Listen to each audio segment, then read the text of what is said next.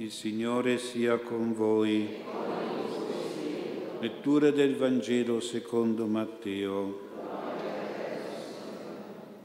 In quel tempo, vedendo le folle, Gesù salì sulla montagna e messosi a sedere, gli si avvicinarono i suoi discepoli. Prendendo allora la parola, gli ammaestrava dicendo, Beati i poveri in spirito, perché di essi è il regno dei cieli. Beati gli afflitti, perché saranno consolati. Beati i miti, perché erediteranno la terra. Beati quelli che hanno fame e sete della giustizia, perché saranno saziati. Beati i misericordiosi, perché troveranno misericordia. Beati i puri di cuore, perché vedranno Dio. Beati gli operatori di pace, perché saranno chiamati figli di Dio. Beati i perseguitati per causa della giustizia, perché di essi è il regno dei cieli. Beati voi quando vi insulteranno, vi perseguiteranno e mentendo diranno ogni sorta di male contro di voi per causa mia. Rallegratevi ed esultate, perché grande è la vostra ricompensa nei cieli. Così infatti hanno perseguitato i profeti prima di voi. Parola del Signore.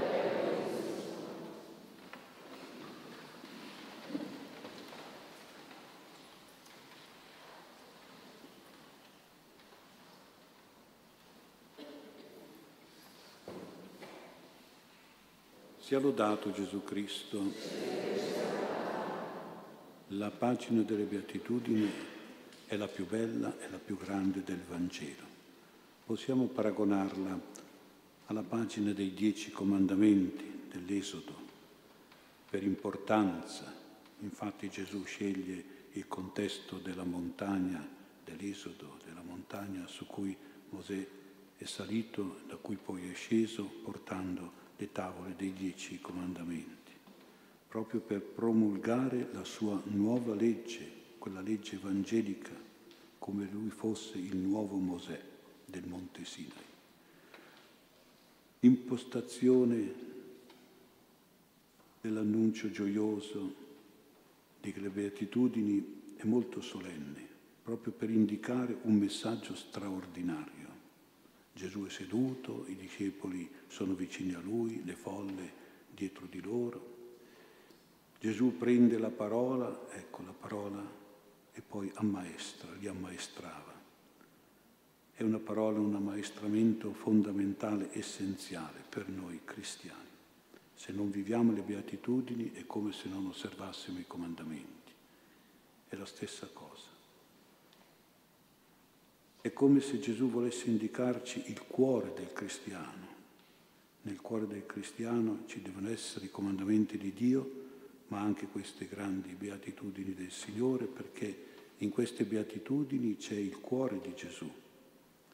Gesù è il beato, beato di cuore per eccellenza, che ci propone le beatitudini del cuore di noi suoi discepoli.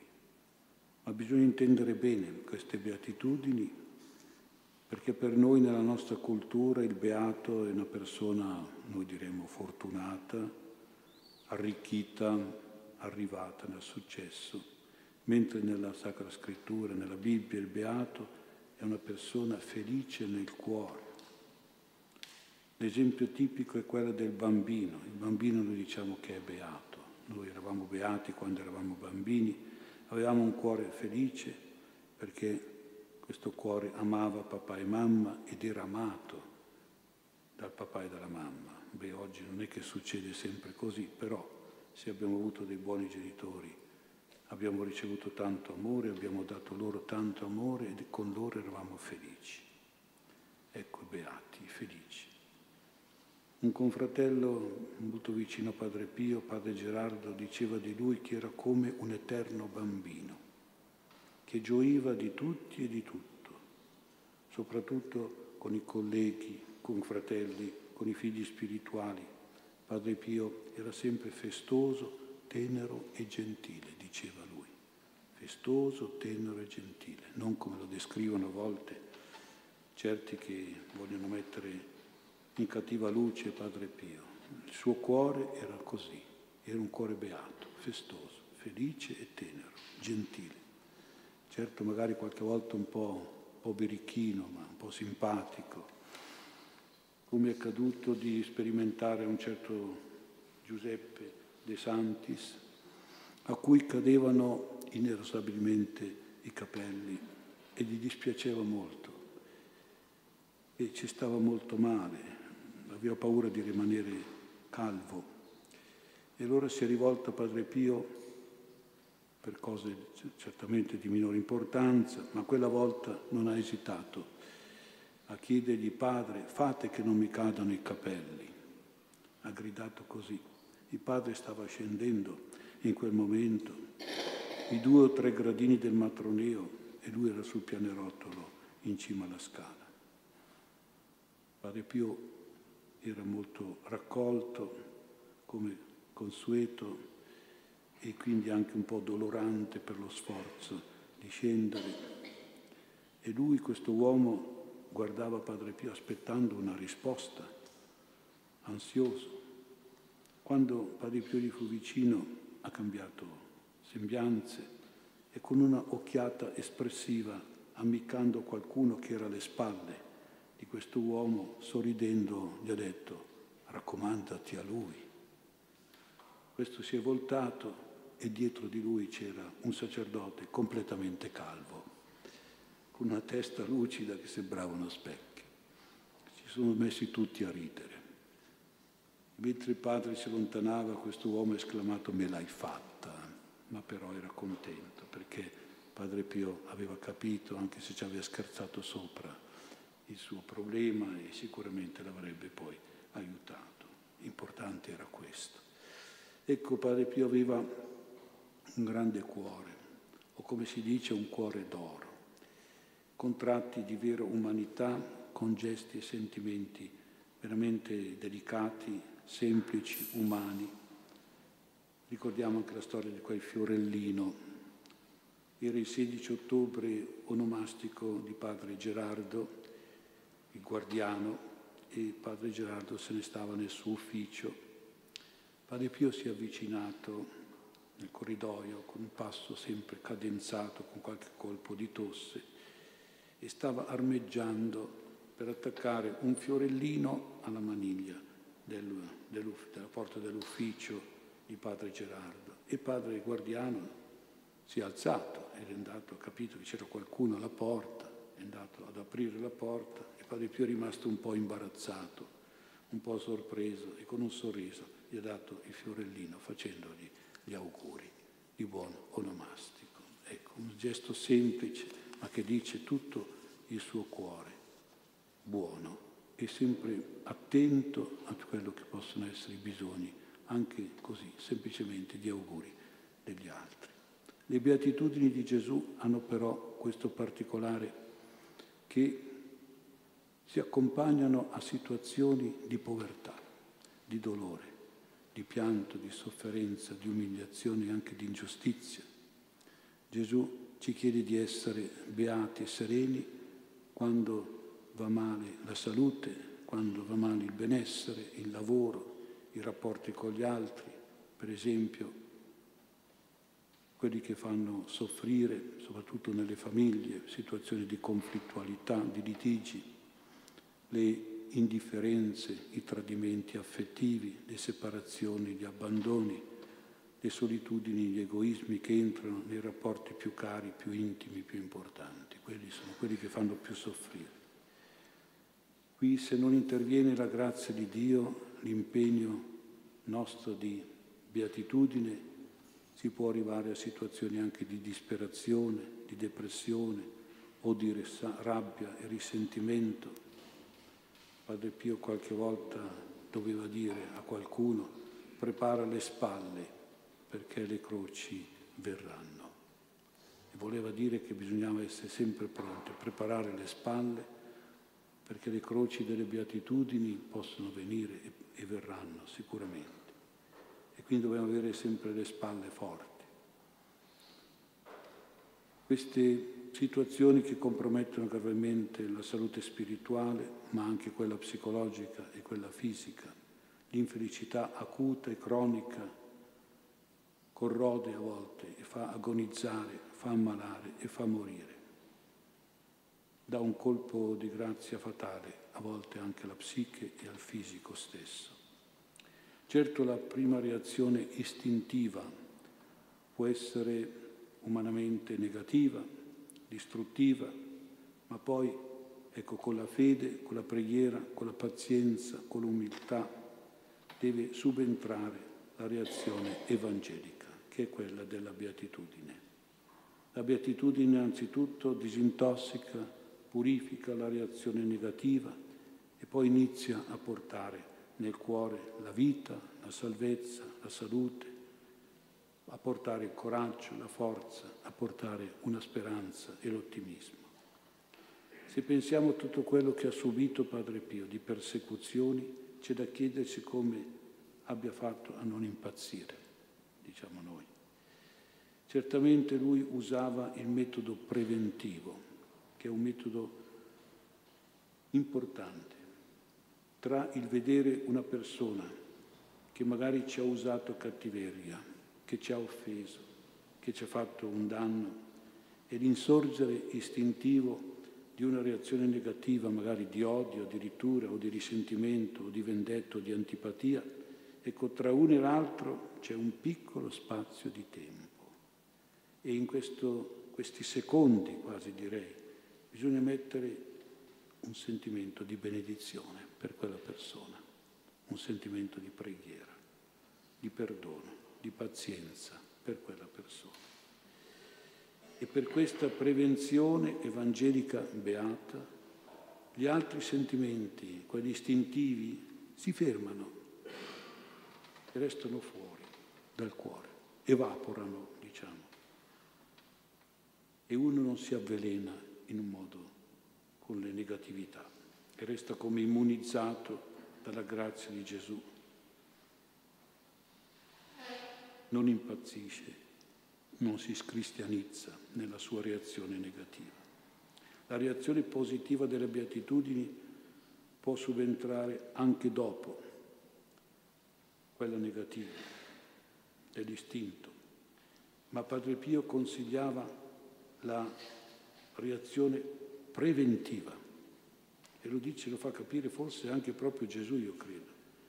Benedite coloro che vi maledicono, tanto per fare un esempio.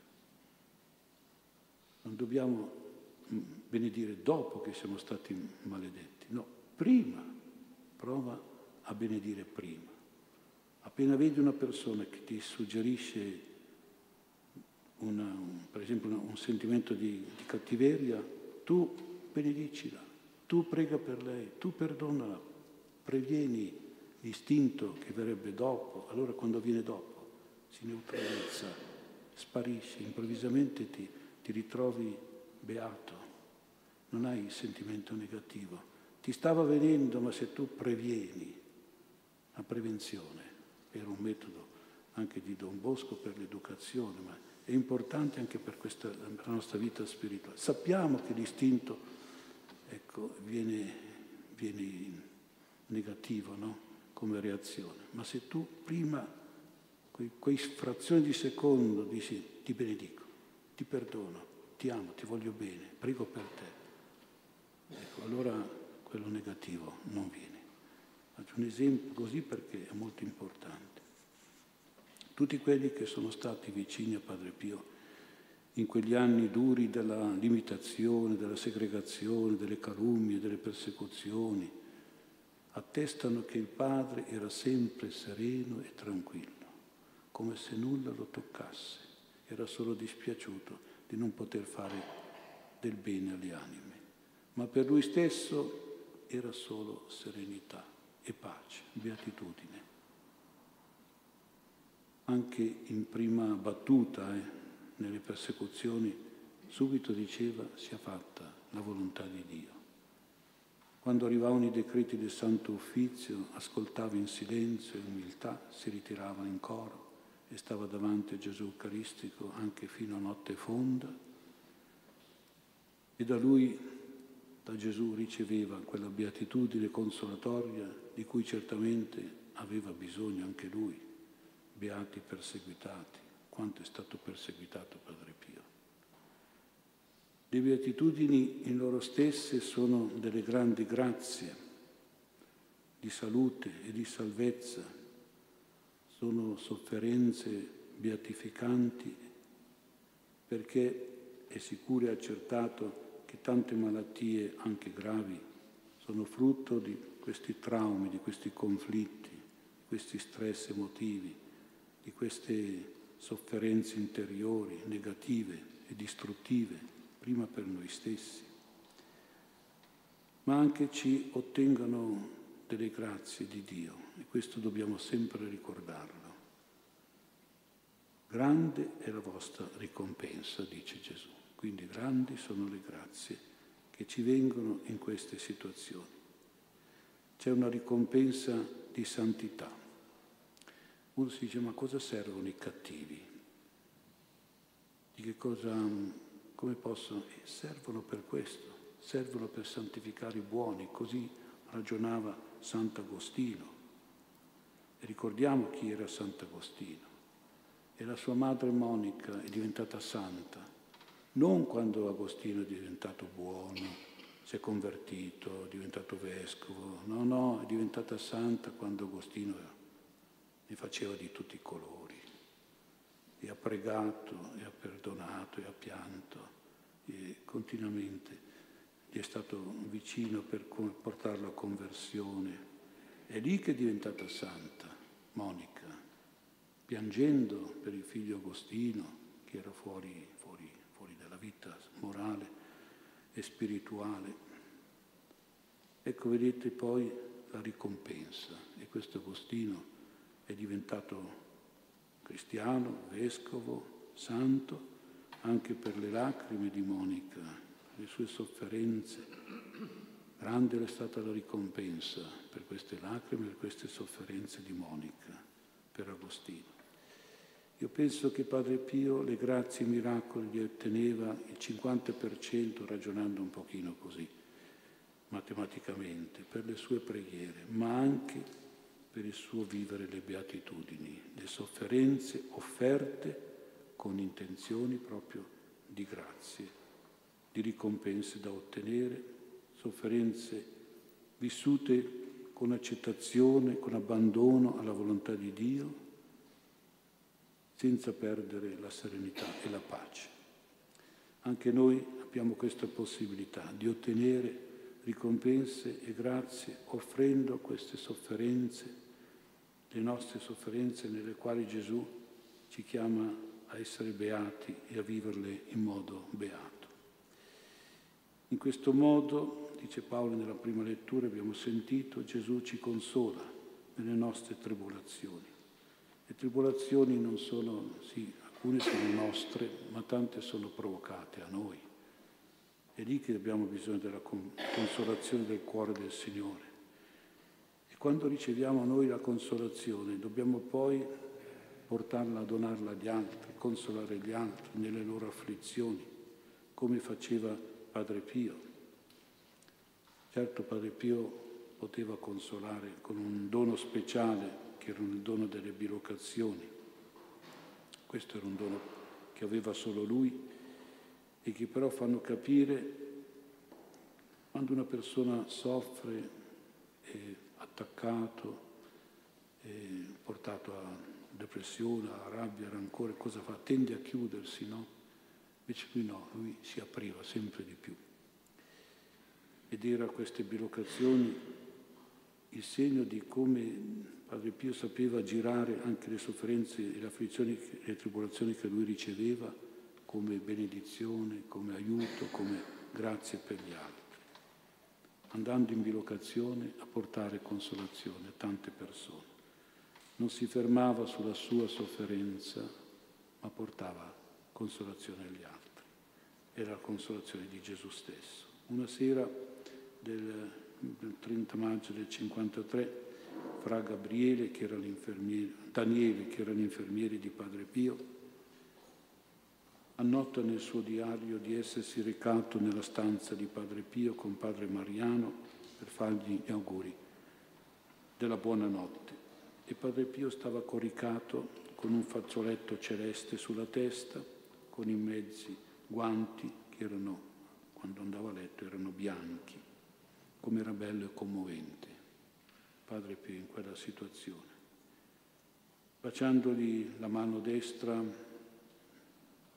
dove si vedeva anche un po' del sangue che usciva dalle stigmate, un sangue che era profumato, Padre Mariano gli ha detto queste cose. Padre, noi vi vogliamo bene.